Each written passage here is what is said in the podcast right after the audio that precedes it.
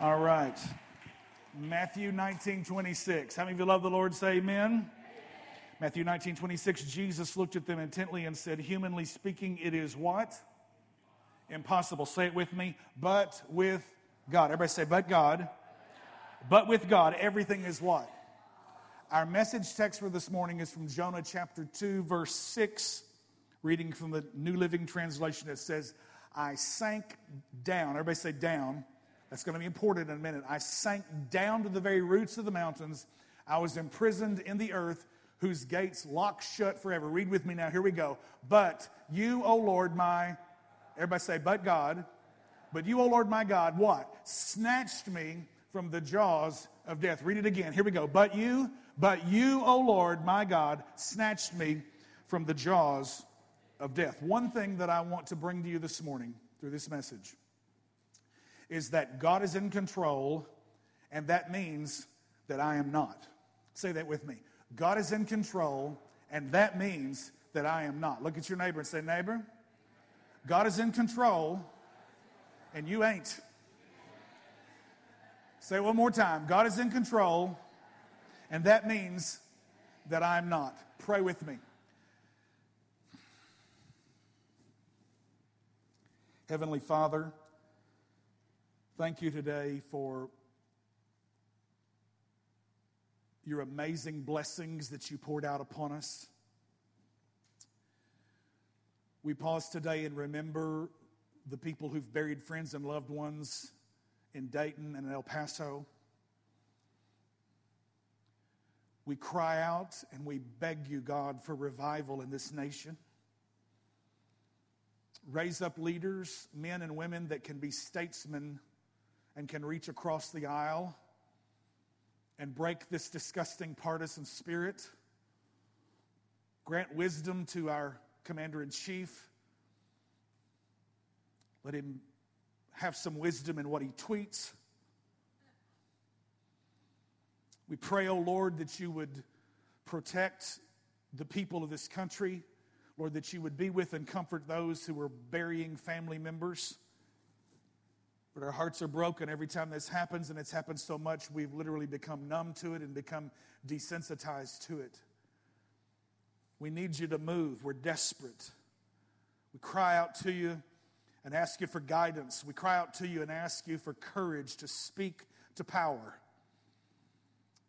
We ask you, O Lord, for a revival of love, that there could be the true spirit of what we were taught in Sunday school, red and yellow, black and white. They are precious in your sight. God, forgive us for the stupidity of racism in this nation. Break the back of that demonic ideology. Forgive us when any of us have thought we were superior or any kind of supremacy in any kind of way. God, I ask you that we would not look to 1600 Pennsylvania Avenue for our salvation, but we would look up to the throne of God and see Jesus seated on the throne and sovereign and in control. We desperately need you, Jesus. Help us. Help us, we pray, in Jesus' name. And all of God's people said, amen. Jonah chapter 1. Jonah is one of the short prophets. When I say short, I don't mean stature. Little 4'8" guy. I'm talking about a short book. The Old Testament is divided into law, Psalms, and prophets, and the prophets are in two groups: 5 major prophets, 12 minor prophets. Major because of the length of the book. Isaiah 66 chapters, Jeremiah a little less. Jeremiah wrote Lamentations, Ezekiel, 48 chapters? Isaiah, Jeremiah, Lamentations, Ezekiel, Daniel, 12 chapters. So those are the five major prophets. And then you've got 12 minor ones, 12 little guys. Hosea, Joel, Amos, Obadiah, Jonah, Micah, Nahum, Habakkuk, Zephaniah, Haggai, Malachi, Zechariah. Haggai, Zechariah, Malachi. I got it right that time. So Jonah's like number 5 in that bunch. Hosea, Joel, Amos, Obadiah, Jonah. Everybody say Jonah. Jonah is this amazing story that you remember from Bible school or maybe Sunday school, and you remember the flannel graph. You know, we were taught that it's a whale that swallowed Jonah. And the Bible doesn't say whale. It just says a great fish. The likelihood is it probably is. long before the days when the internet would give us the substantiation for a story like this, there was a guy who actually traveled in a carnival and was seen as an oddity, who had been swallowed by a whale and vomited up days later, and was literally, the hair was gone from him. He was bleached. Clothing was bleached white. It was a true story of an individual that was saved a couple of days later, had been in the belly of the whale, and the gastric juices had just taken all the hair off of his body, and he had somehow been able to survive, and the whale vomited him up on the beach. And so the story of Jonah is not an impossibility. This morning, if you only believe it's a parable, I'm okay with that. I personally believe that it's a literal account. Jesus believed it was a literal account because he refers to it, and he said, "You guys ask for a sign, then I will remind you of the sign of the prophet Jonah, who was 3 days and nights in the belly of the whale. So shall the Son of Man be. And then he will be raised to life." He's talking about literally being the Lamb of God who took away the sins of the world. That was what Jesus would do. He would prophetically fulfill the type, the prophetic type, the symbol of what Jonah was. Jesus would be the antitype. He would be the fulfillment of that prophetic picture. One thing, God is in control. That means that I am not. And in Jonah, we see the very first principle, or the point that I want to make, is the lure of Tarshish.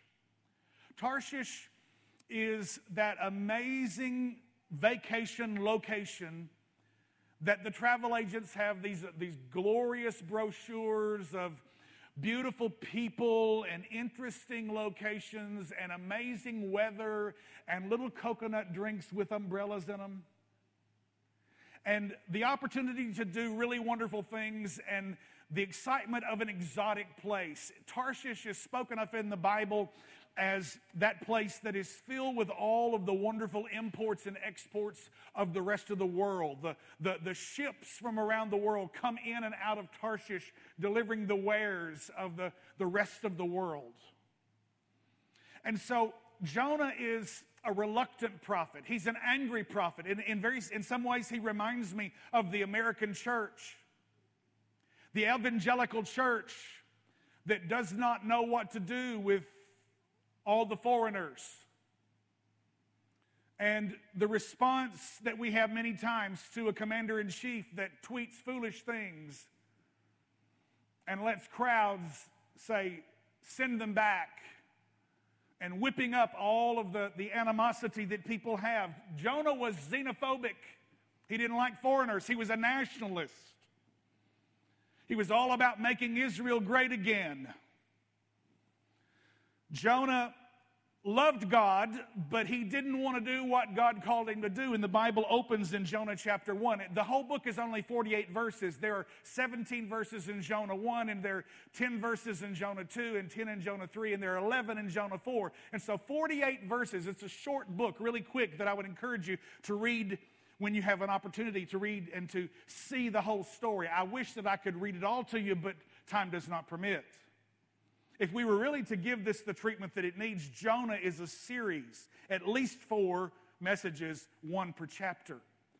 Because it's interesting how the events fall and the circumstances change from one chapter to the next. I do want to take time to at least get chapter 1, so I'm going to comment as I go.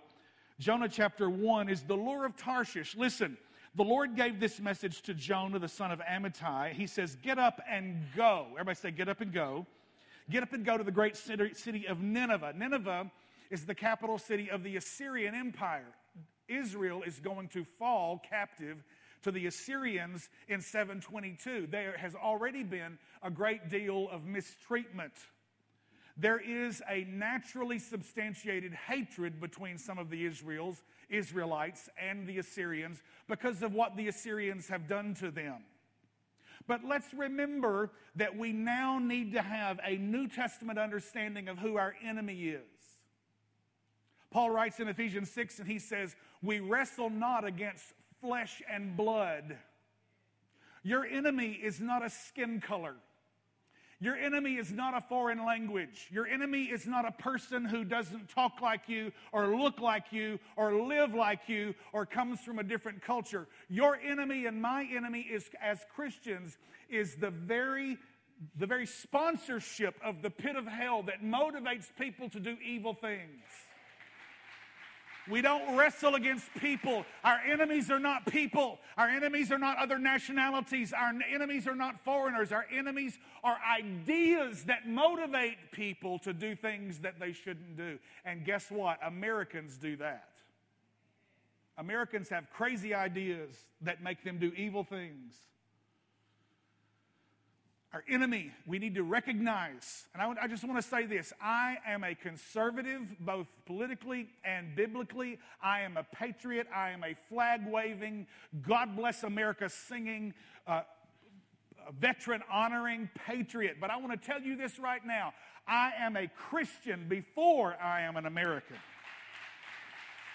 Because America may rise or it may fall. But I'm going to tell you, the one I serve is not going to fall off the throne. I am a Christian before I am an American. And would to God, the Church of Jesus Christ that's drunk on Fox News these days, at least the white evangelical branch is.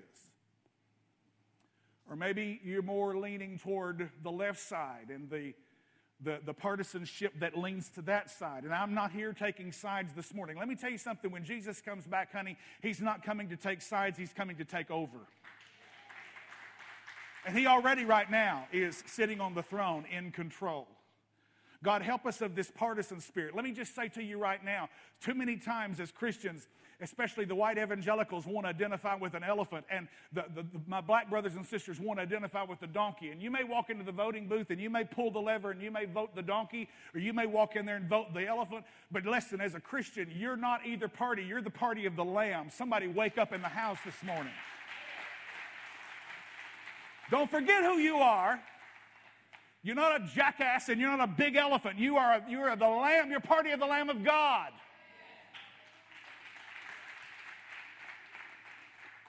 Go get up and go to the great city of Nineveh and announce my judgment against it, because I have seen how wicked its people are.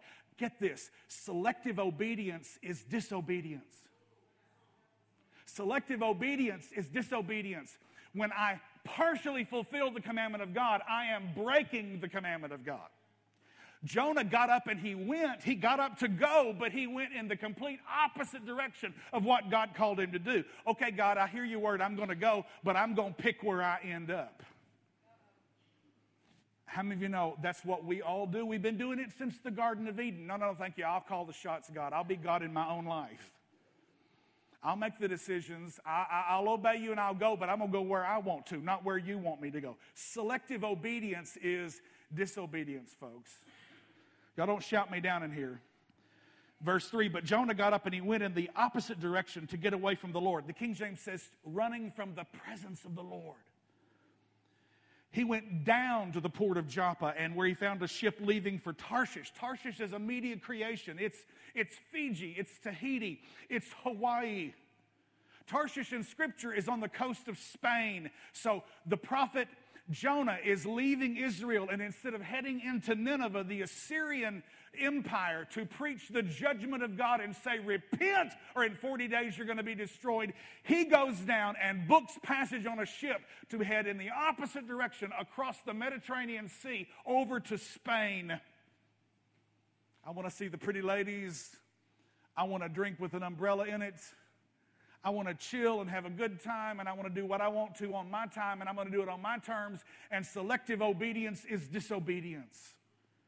God says, get up and go. Okay, I'll go. But he said, get up and go to Nineveh. And when we do the opposite of what God says, we're not obeying God. We're walking in disobedience. Somebody say amen.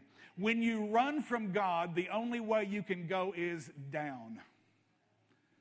First of all, let me just tell you, there's no place on the planet where you can get away from him, because the psalmist David said in Psalm 139, even if I make my bed in hell, you are there. Now, he's talking about the grave in Sheol.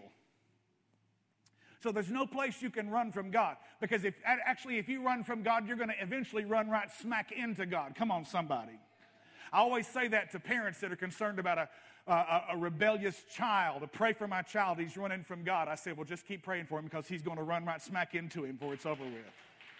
Because you can't outrun God. You can't run from God. But when you try to run from God, the only way you can go is down. The scripture says he went down to Joppa. He went down to the port. He went down and found a ship. And when he bought passage and booked passage on the ship, he went down into the ship, down into the hold. Everybody say, Jonah's going down. When you run from God, the only direction you're going to go, baby, is down. And God wants to bring you up. And when you obey God, he'll pay you a ticket. But when you go the opposite direction, you're going to have to pay your own fare.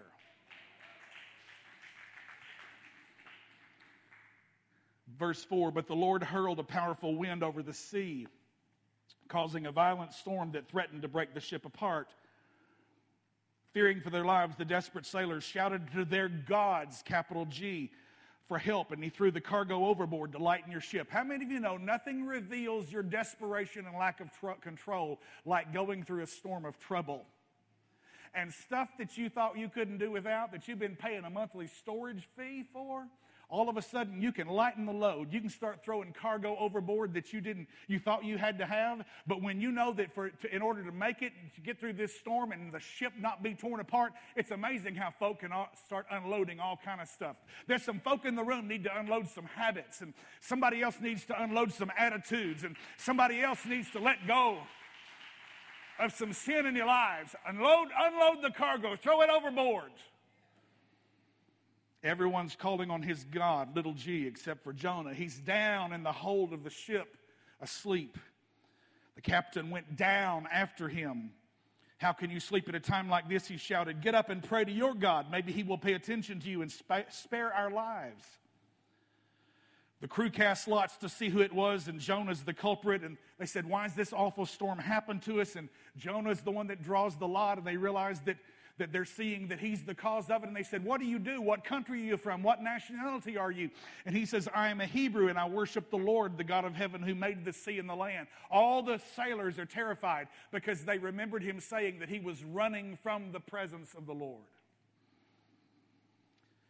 Since the storm was getting worse all the time, they asked, what should we do to you to stop this storm? Jonah basically says, throw me overboard, and they wouldn't do that. They rowed as hard as they could because they didn't want to hurt an innocent man. But they knew that they were on board with somebody that God was after. Some of you are on board a ship right now, and there's a storm in your life, and it's because somebody on board with you is running from God. Come on, somebody. You need to look around and go, is it me?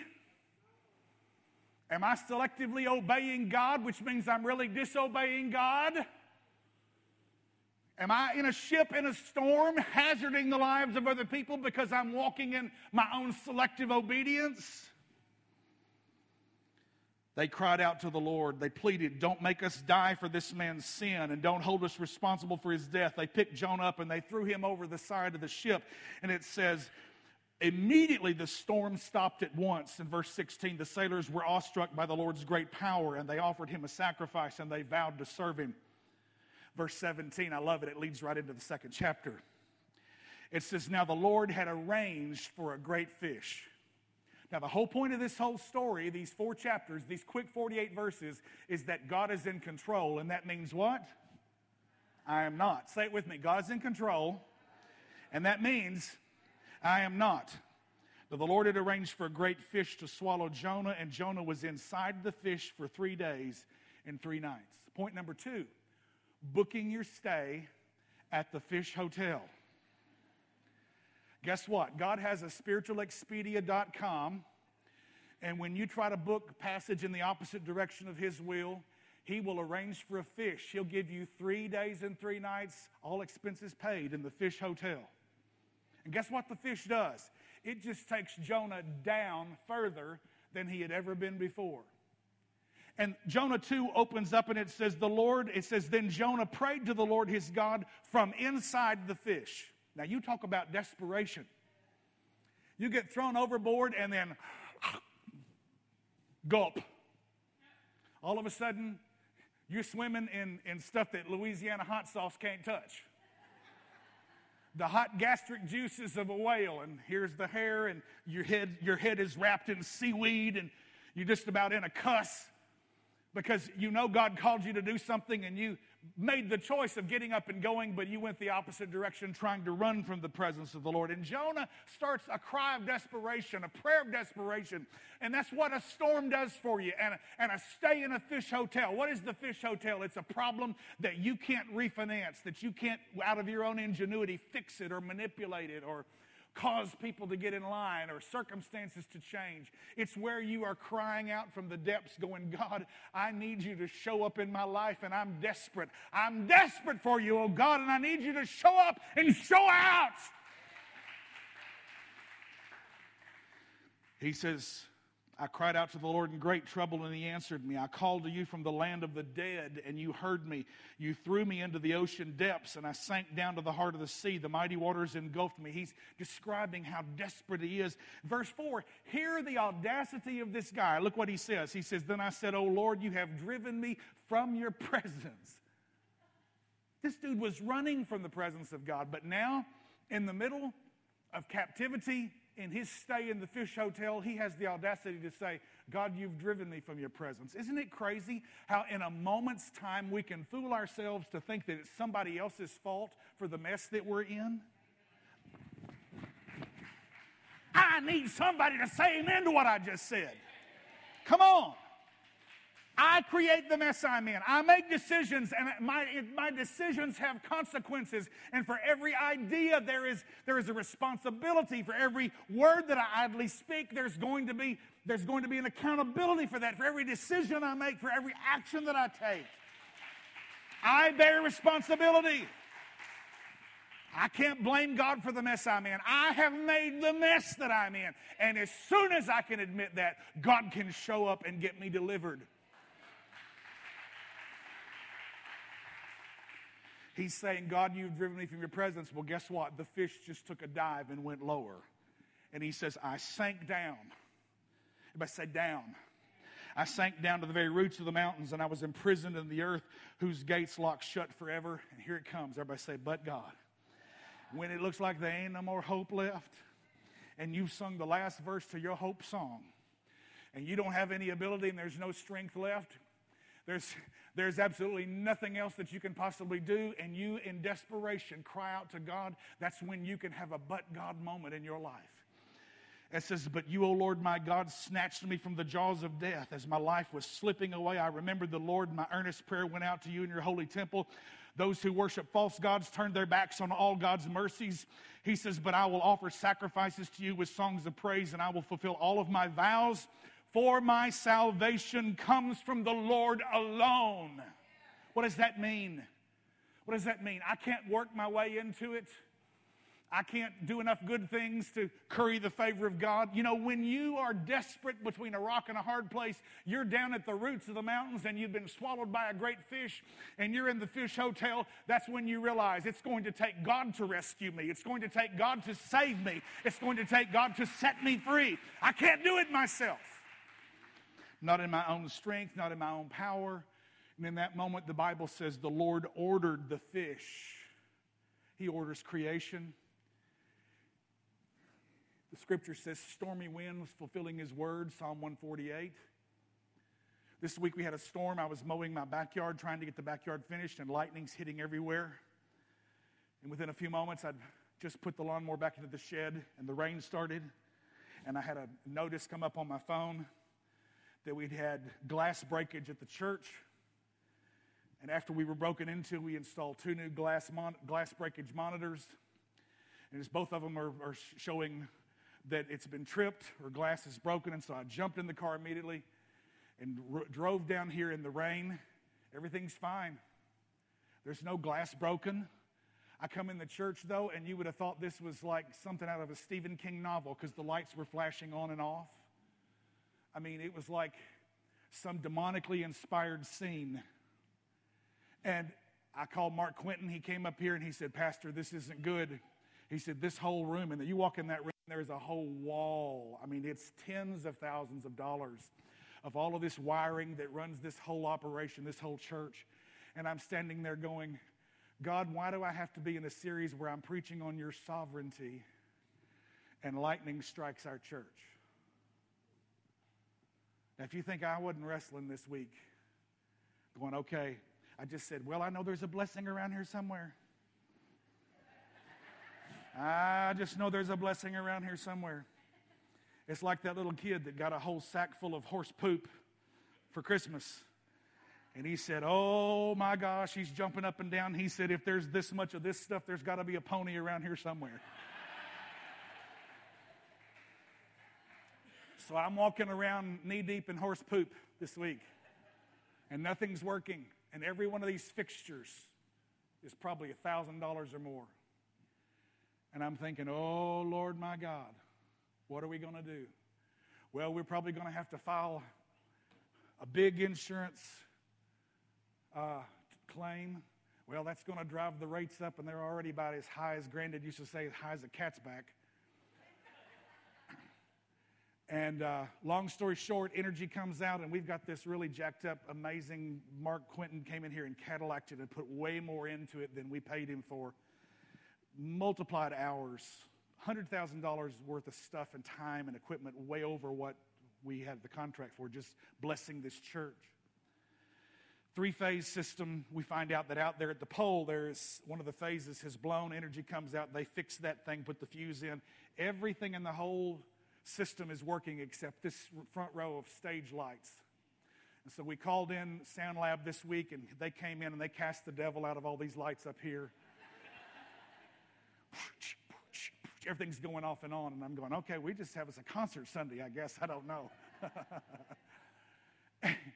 And long story short, we ended up with just a few $100s of damage. The DVR that runs the camera system that records, you know, when we set the alarm, that was fried. One of the little cameras was fried. So it's just a few $100s, which literally could have been, y'all, it could have been a couple $100,000. And so I just want to say, let's give God some praise. Hallelujah.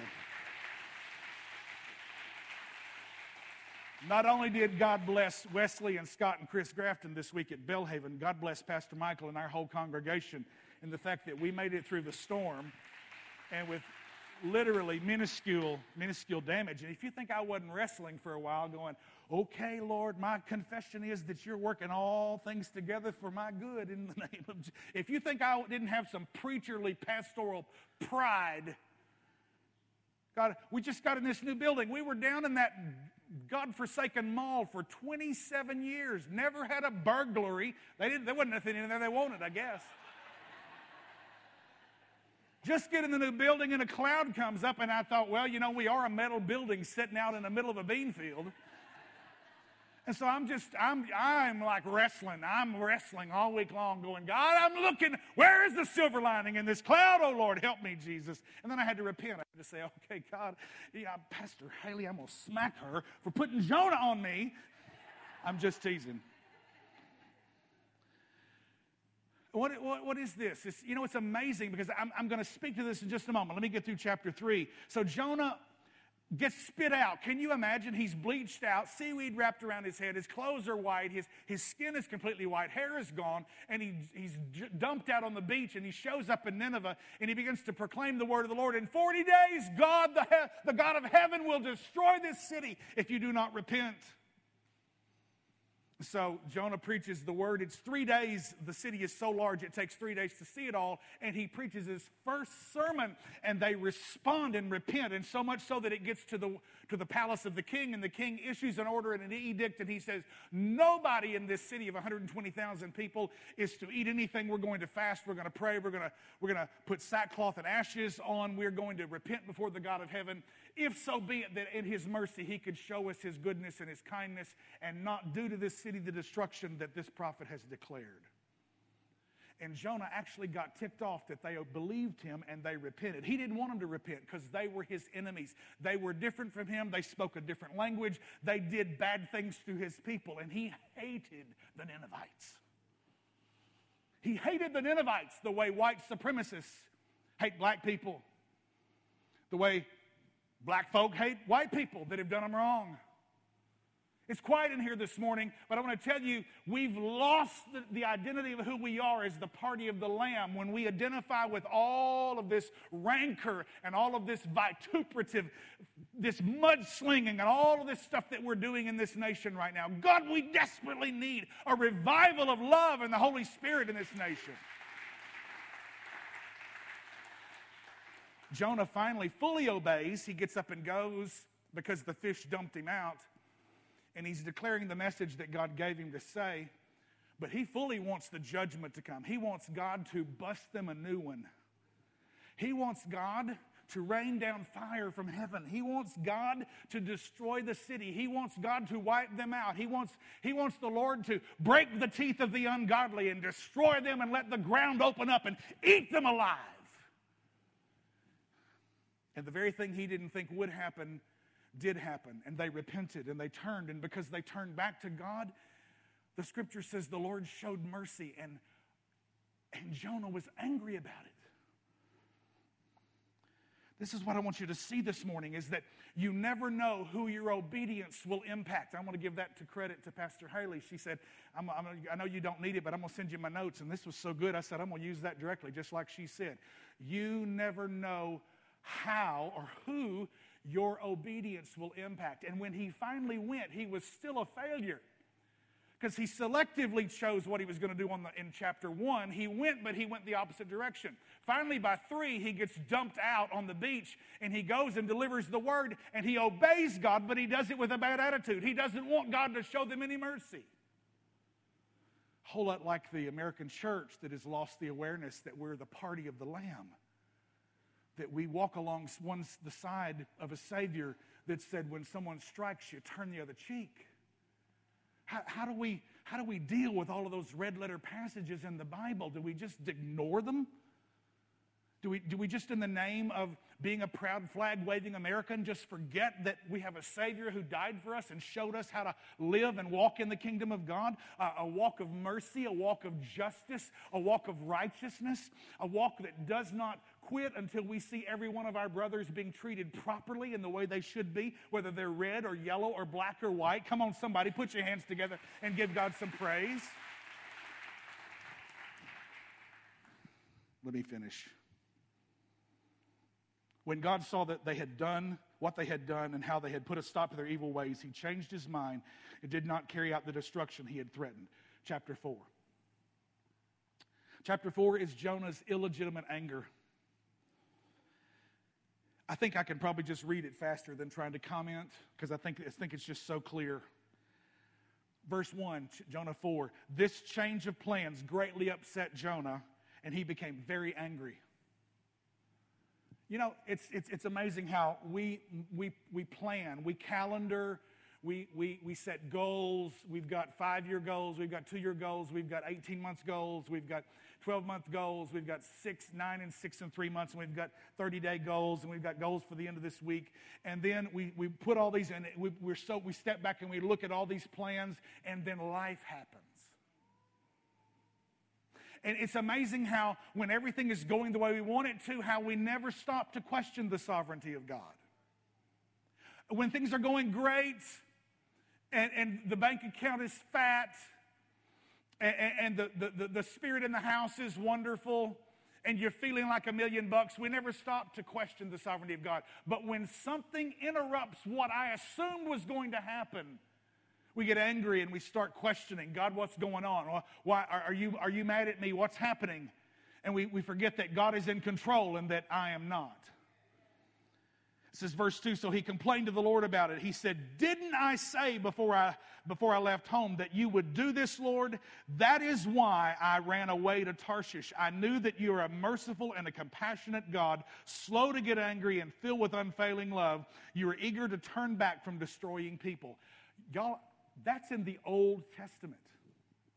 How is it that we have such an outrageous idea of the God of the Old Testament being so filled with anger and so fire-breathing, more like a Greek mythological Zeus on a mountain of Olympus that is angry and has to be fed sacrifices on a regular basis? How do we come up with this idea that is not a picture of the God whose love will extend to 1,000 generations? How do we come up with this idea of a God who is just so easily ticked off and so angry? And yet Jonah himself, as a reluctant prophet, as a foreigner-hating prophet, said, I knew down in my soul that you're a God who's slow to anger and you're willing to show mercy. An Old Testament prophet having a picture of what we literally normally see as a New Testament Jesus.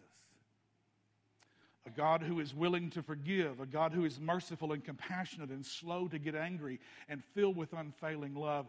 You're eager to turn back from destroying people. God, let the American church get reconnected to the God who we serve, which is the God who's willing to give you another chance, the God who's willing to forgive your past and empower you to be a new person right now, a God who is slow to get angry with you. You know, but it's crazy how we get so frustrated. We go, God, break the teeth of the ungodly and destroy my enemies. And it's like Jesus looking at the sons of thunder, and he says, you guys, he says, you don't even know what spirit you're of. You don't have a clue. Too often, the church of Jesus Christ in America is the same way. We've forgotten what spirit we're of. We want the lion of Judah to roar at our enemies, but we want the Lamb of God to visit our house. Are you hearing me this morning? And the fact of the matter is, he is both of those things. But we need to learn to be as generous with the Lamb, with our enemies, as we are with ourselves. Because really, that person, that people group, that color of skin, that culture, that language is not your enemy, but it's what is motivating people. And maybe a bad spirit is motivating us sometimes. I'll just be up front and just tell you as a pastor. Just because I'm a pastor doesn't mean I have it any easier being a Christian than you do. I get mad, I get frustrated, I get peeved, and then I have to repent. Just like I'm asking you this morning. Just like this week I had to say, God, forgive me for doubting you. Thank you for carrying us. Thank you, Lord, that you work in all things together for my good. Come on. Put your hands together. The rest of the story is very, very funny.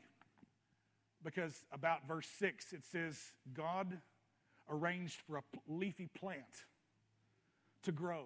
And the plant sprung up, and it says the leaves were so broad that they made a shade for Jonah to sit under. And Jonah was pleased because his discomfort was eased. And the scripture says he was very grateful for the plant. But the very next verse, it says, but God arranged for a worm. I'll let you fill in the blank. Those blank worms, why in the world God made them? What are they for? God arranged for a worm, and the worm ate through the stem, and the thing withered and died. And the plant falls over, and the very next verse, the Bible says, God sent a scorching east wind to blow on Jonah.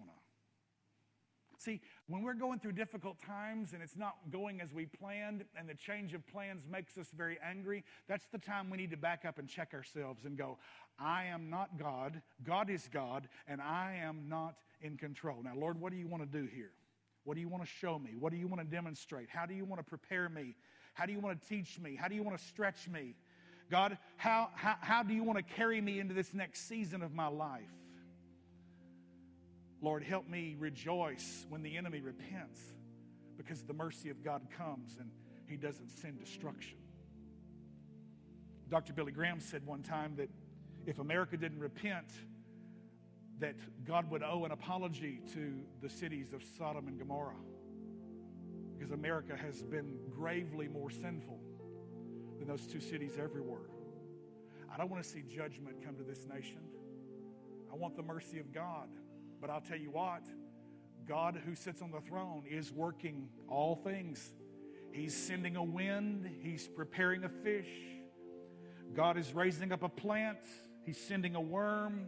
He's ordering an scorching east wind, and everything, every one of these circumstances that we face and deal with when we're in difficult tribulation, storms of trouble, have everything to do with how we relate to the Lord, and especially how we react when he deals with our enemies with mercy.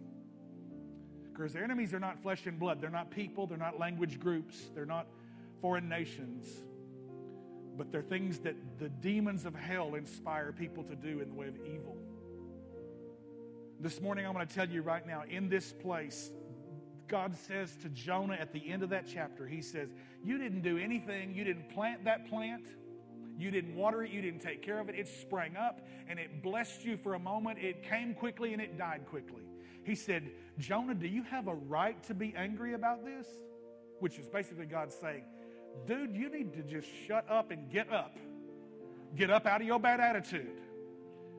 He said, yet you're angry about this silly plant, yet this great city of Nineveh has 120,000 people who have not heard my word. They've not been given the seed of the gospel, not even considering the animals, just 120,000 people, he says. And he says, yet you're not angry about that? And I show mercy, they repent and turn. And so this morning, I just want to take a moment as we close this service. And I just want to say how desperate we are as a nation. I mean, how many more times are we going to have to turn around before we are able to stand up and call out to God as a nation, as a people? I believe that America is where it is because the church, us, have not been what God has called us to be. We have selectively obeyed. We've gone, but we've not gone the direction He's called us to go. Or we've been an angry prophet, or we've been a reluctant people, or we've been a racist people, a prejudiced people, an unfair people. Now, if that's not you, don't take it personally. Because the Lord knows. He knows all of our hearts. Look. Let's just all recognize that we have been raised in a system that is so bent toward injustice that we're marinated in it. And I acknowledge right now that as much as I try my very best to not be prejudiced or not be racist, I still have to go before God and go, God, help me to see this brother, this sister, the way you see them. I mean, you know, we need that. The church needs that. We need that. And if anything, we need to demonstrate this view of a God who is slow to anger, because my goodness, He should have busted America upside the head a long time ago, because we were founded in injustice. I know we have our regular celebrations and we wave the flag and it makes us feel good about where we've come from, and it glosses over and gives us a very one-sided view of history. All kinds of evil things have been done in the name of America the Beautiful. And the quicker we can get real and go, God, I need you. I'm desperate for you. God, our hearts are hurting. We cry out to you as a people, as a nation. Forgive us, O Lord, as Victory Church. Let us arise and be the beacon of love and light into this community, in the Delta, O God, to extend the hand to people that don't speak our language. Lord, to reach out and to love the illegal immigrants that are around us and to love them with the gospel. I'm not here to talk about the politics of all that. I'm just here to talk to you about, as the church, this is what we're supposed to do. Don't let us be reluctant Jonahs who hate folk that are different than us. God, forgive us when we've been more motivated by a donkey or by an elephant and we've forgotten that we're the people of the Lamb. I cry out to you and I repent, Lord. I stand as a representative of this church this morning and I ask you to do something in my heart, something new, something fresh. I need a but God moment in my life. If there's anything this morning that has been a word that you feel like is made for you, every head's bowed, every eye's closed. If you feel like God